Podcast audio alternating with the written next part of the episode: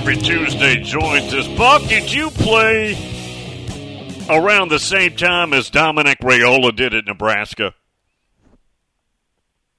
Um, no, you know what, Bill? I'm not sure. I, what I came out in '90, right? So I, I'm not, I think I may have missed Dominic, or maybe we our paths crossed a little bit.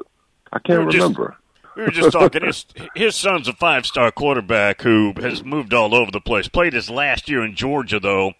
Big committed to Georgia, and right now he's taking a last minute trip to Nebraska, and we were just kind of speculating on that. They've had some incredible names through the years. Dean Steinkuhler was just a beast mm-hmm. of an offensive line. Dave Rimington, Dominic Raiola. I'm leaving some out, but this kid's a legacy. That one's going to be interesting. Yeah, yeah. I mean, we've been talking about this kid. It seems like for the last ten years, right? Uh, and I, I'm yeah. exaggerating, but COVID. You know, it's interesting. You bring up the transfer move around, and then also guys getting I've been on. I've been calling games long enough where I don't ever remember eighth year players, but I've seen a few of those now with the COVID year, and now with the transfer opportunity, you got quarterbacks that have been able to transfer multiple times.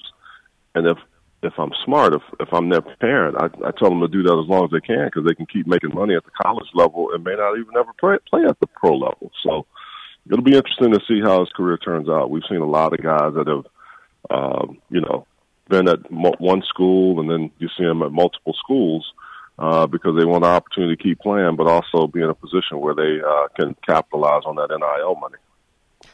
Buck, I wanted to ask you, being a UCLA alum, played there, Dante Moore. We all know he's leaving. There's been talk about various schools, Michigan State, Miami. Remember, he was briefly committed from signing day to Oregon. Now, Oregon's already taken in Dillon Gabriel. I don't know if that's aced that out.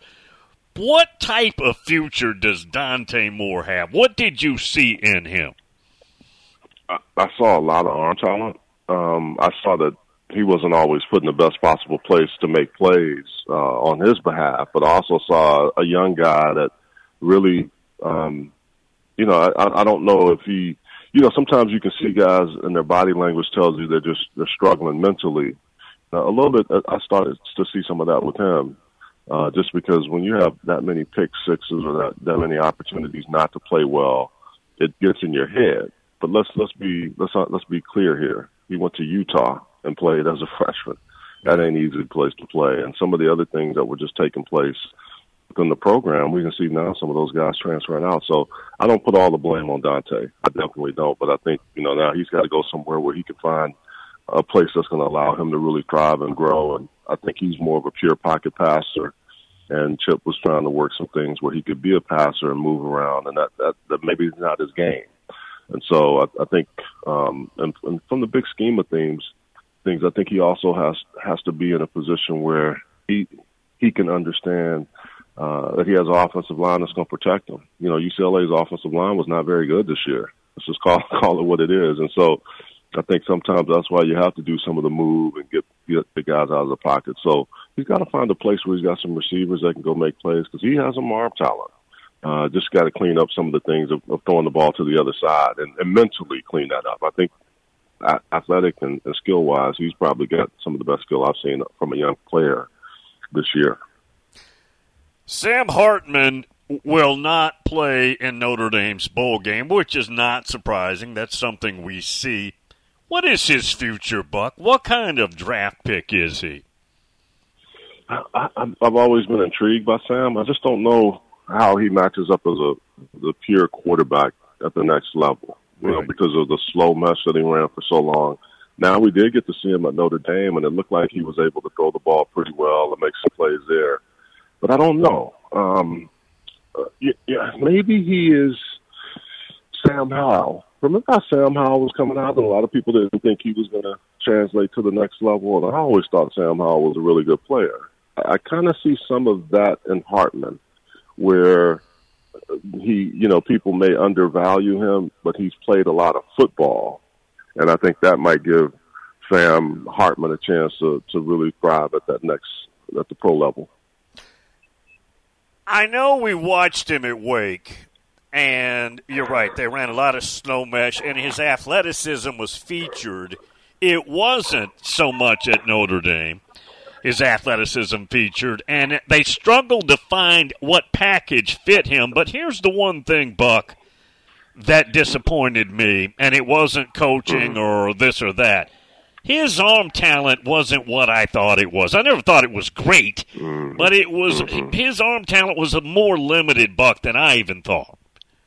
Yeah, and and I think I think that was the one thing that uh, you and probably a lot of other people thought as well, because now you have a chance to really air it out and put the ball around, right. and that and that system, eh, but you you didn't display it, and and I think you know what it was for me, Bill. It wasn't as consistent because I saw some game where oh man, you can see it. And in other games, mm, and I, and he just couldn't drive the ball at certain times.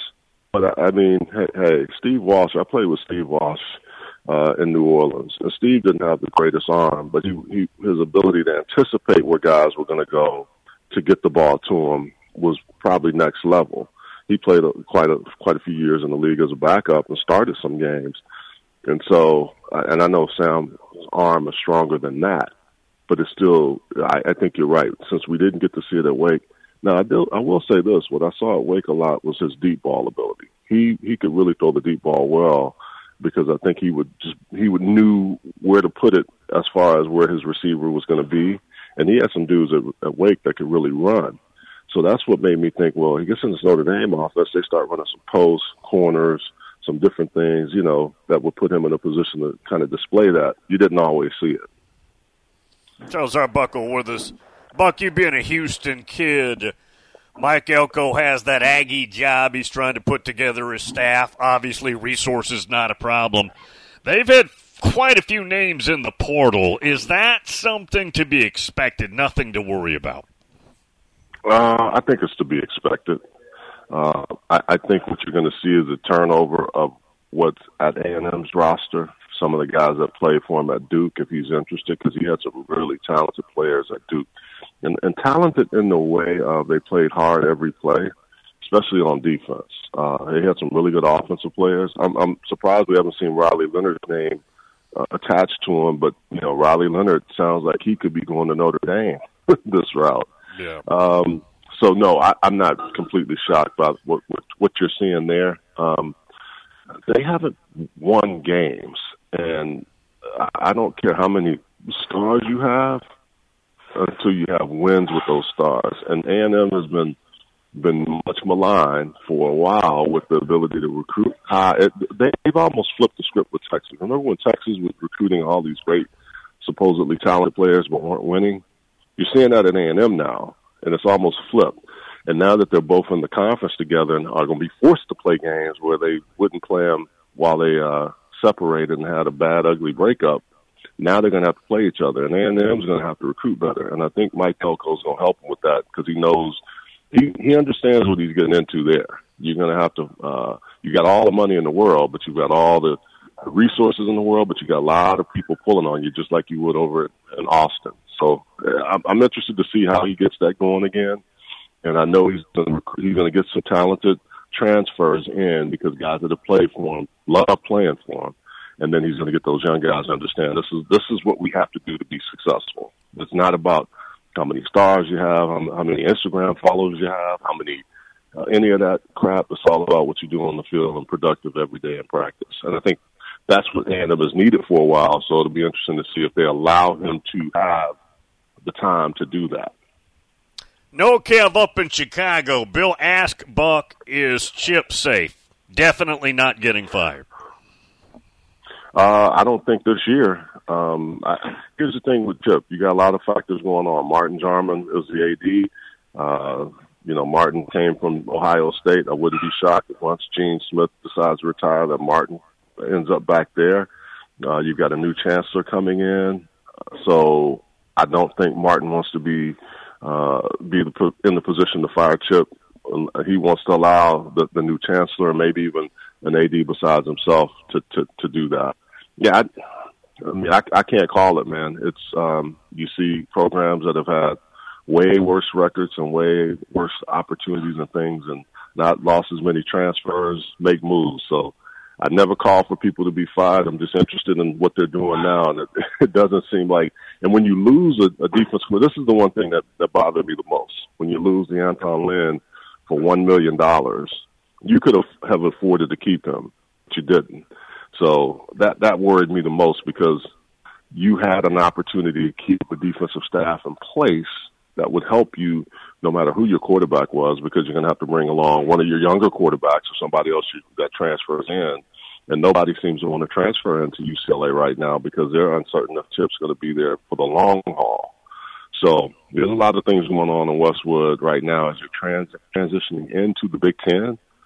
And if you don't get that right, that's not going to be pretty for you in that first year of Big Ten play just what Buck was talking about. Defensive coordinator at UCLA is leaving left to go to Southern Cal to try and fix that broken defense. Buck, you're saying that was a financial issue? Was UCLA not going to be competitive, money wise? They, they they they said they were going to be competitive, but I think they lost some Bill, by a mill, maybe a little bit over a mill. It was shocking to hear some of the background on that, but the more I'm around our, that UCLA program, sometimes the, the less I'm surprised by things. Uh, to me, you think you, you, you want to hold on to that guy when you have the defense that they had this past year. The defense was the reason why UCLA has won to a bowl game and why they've been successful this year, in my opinion. Uh, so, yeah, that was that was a little bit shocking to see how that all went down. And that's what I was told. It was a million dollars. So if if if somebody if somebody wants to correct me on it, and I haven't been corrected yet. Correct me, please. Charles Buckle is with us. That was a good hire for USC. That was a great hire for USC. Bill, I'll say this about USC. Um, you know, the hate and disdain that, that you may have for the Trojans if you're a Bruin, it's, it's, it's understandable. But the thing I will say about this is Lincoln knew he had to finally get an, a defensive guy. He fired one of his best friends, which is not ever easy to do and then he goes out and gets one of the hottest assistants in college football, who probably should have won the Broyles Award for the top assistant. Didn't win that, but he was nom- nominated. But what he does, man, is, is when you watch them practice, they fly to the football. Guys understand what they're supposed to be doing, and man, when he turns up pressure on second and long or third and long, somebody's going to get home, and it may be multiple somebodies. This UCLA defense had a lot of athletic guys in the past few years but they didn't play very well. And you could see it in spurts this year. They were put in harm's way and didn't win some games. And, and down the stretch, they had some injuries. But I loved how their front played. I loved how their linebackers played, who were coached by Ken Norton. And don't get me started on why Ken isn't the interim DM, uh, D-line uh, defensive coordinator for the bowl game. That's beyond me. And that gives them a chance to lose him potentially back to SC or somewhere else. Ken Norton Jr., man. Oh gosh, that... no, man. Hey, I, I, Bill, I practiced against that dude for two years. Talked more trash than a mother, but got me ready for the NFL as much as anybody during my UCLA time. But Kenny, Kenny's always been a, a favorite of mine. Uh, not on the football field always, but but just from a person, man. He helped me get so much better and prepared to play ball as, as much as James Washington. I, I got a list list of names, but those two pop to mind right away question here for you, Buck. Wants to know how does Florida State and Georgia get their teams motivated for a bowl game, considering they're not in the playoffs? Ah, uh, you've got young guys that want to play because they haven't had a chance to really show themselves. You've got Kirby, who is probably one of the the best motivators right now on the block. Uh, Mike Norvell, uh, us against the world. Why did they let everybody? You know that whole everybody versus Michigan. He's gonna yeah. he's gonna take that and take it to the nth degree for, for meaning for Florida, for Florida State. Um, they're both really talented coaches from the standpoint of recruiting and getting guys in position. But this to me is one of the best jobs you can see is if a guy can get, get a group that's already licking their wounds and a little upset, ready to play. And I think you've got two of the best coaches to do that. I think we'll have a very competitive game because they have some young players that they don't care that they didn't get to whatever game it was. They know they'll get a chance to shine and play hard. And I think, you know, whenever you're playing Georgia, if you're Florida State, you want to show, hey, I'm from the ACC, but I don't care who you are, who you, where you come from. And Georgia knows everybody's looking for them. They're marked.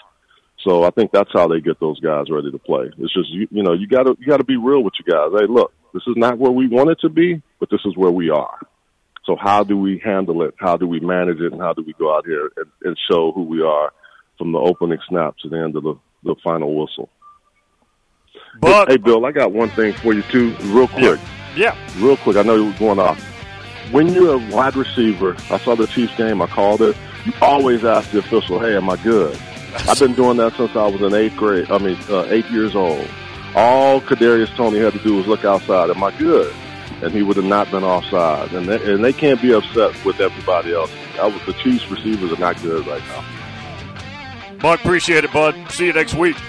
Thank you, man. All right.